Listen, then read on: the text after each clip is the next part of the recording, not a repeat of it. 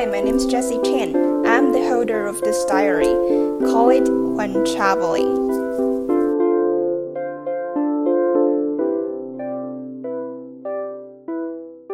I was thinking going to the party that night. The first day I arrived at the hostel, I was told a farewell party was going on and would last until the next day, which was today. The good news was guests were invited to have free alcohol. The bad news was it would be noisy those nights. But they offered a sister hostel which is only five minute walk. I then took the offer and thinking going back to attend the party. December 21st, 2021, in Urban Elephants Hostel, Bratislava, Slovakia. I woke up in a good mood that morning because I finally saw the blue sky in more than one week. With blue sky, everything went fine. I first walked around the main square and then went to Bratislava Castle. The architectures in main square are neat, and the decoration there is moderate, which gave me an approachable feeling. Walking closer to the peripheral, it's obvious that the ground is progressively rising.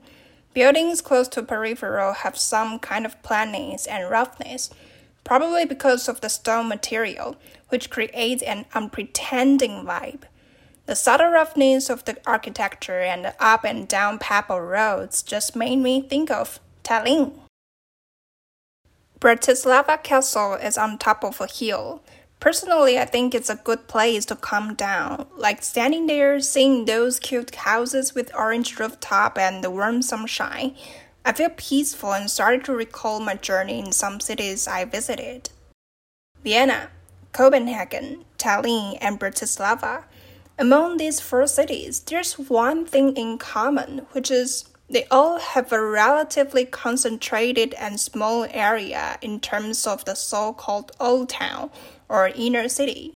For me, Vienna and Copenhagen are kind of similar, but Vienna is more delicate. Tallinn and Bratislava share things in common, but Tallinn has more roughness. After some simple reflection, I was suddenly aware of my preference in almost every aspect. I noticed I'm always fond of those things hidden away from most of people's attention. Too impeccable, too luxurious, too delicate are all not my thing. Well, it's kind of magical that I can get some reflection from those cities, right?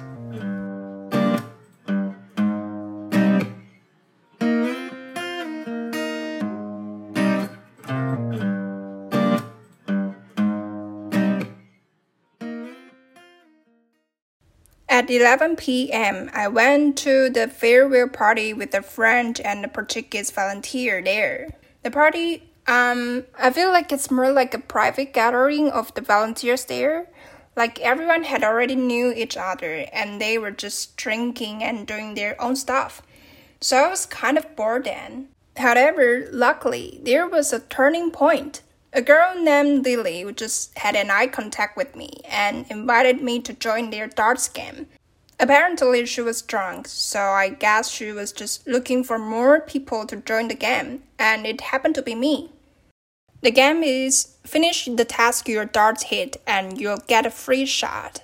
Before the game started, I checked what kind of task they had well, after all, I didn't want to do something too over, like running naked or something. I don't remember if there's any task like this, but they said if you don't want to do the task, then the game is over and you were not allowed to join the game.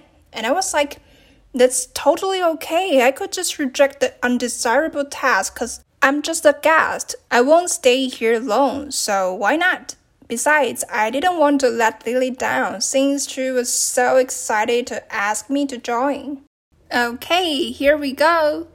2 euros for a 75% shot. When I heard the task, I was absolutely relieved and thinking, such piece of a cake. Lily then paid for me straightforwardly because I didn't bring any cash, and I finished the 75% shot and the normal shot candidly. Well, what happened thereafter was I got 100% full Dutch courage to strike up a conversation with the handsome Belgian receptionist I met on my first day there. Well, he hasn't so much good looking as calmly mysterious characteristic, which does attract me. Anyway, I went to talk to him after the alcohol started to cast some effect.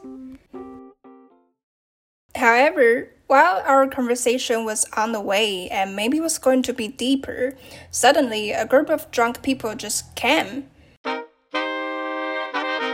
They started to dance and shouted loudly, so yeah, our conversation was forced to cut. It ended with the question from him So, why are you traveling? That's the second turning point I had on that night. During the 30 minute mass, I was like, Guys, could you please leave us alone as soon as possible? But of course, no one knew how eager I was hoping them.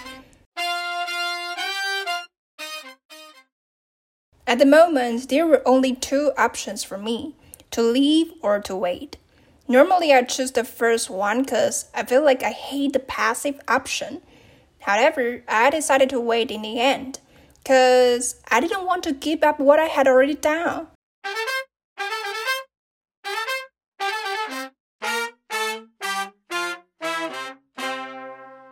Thirty minutes later, they packed the messy and left. But what they didn't pack was the awkwardness. Both of us didn't know what to say. I then asked about the situation. And he replied, Yeah, sometimes some guests would get drunk and get a little messy here, but nothing serious happened before, so it's fine. I see. The air condensed again. In the following five seconds, he said nothing.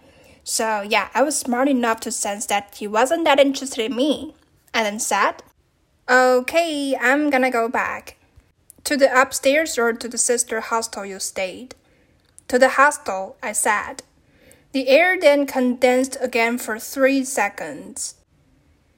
How about I open a door for you? he said.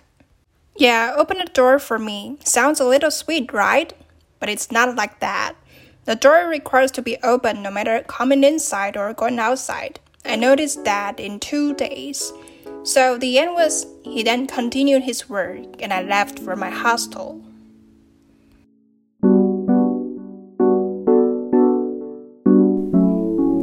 Written by Jessie Chen. Thanks for your reading.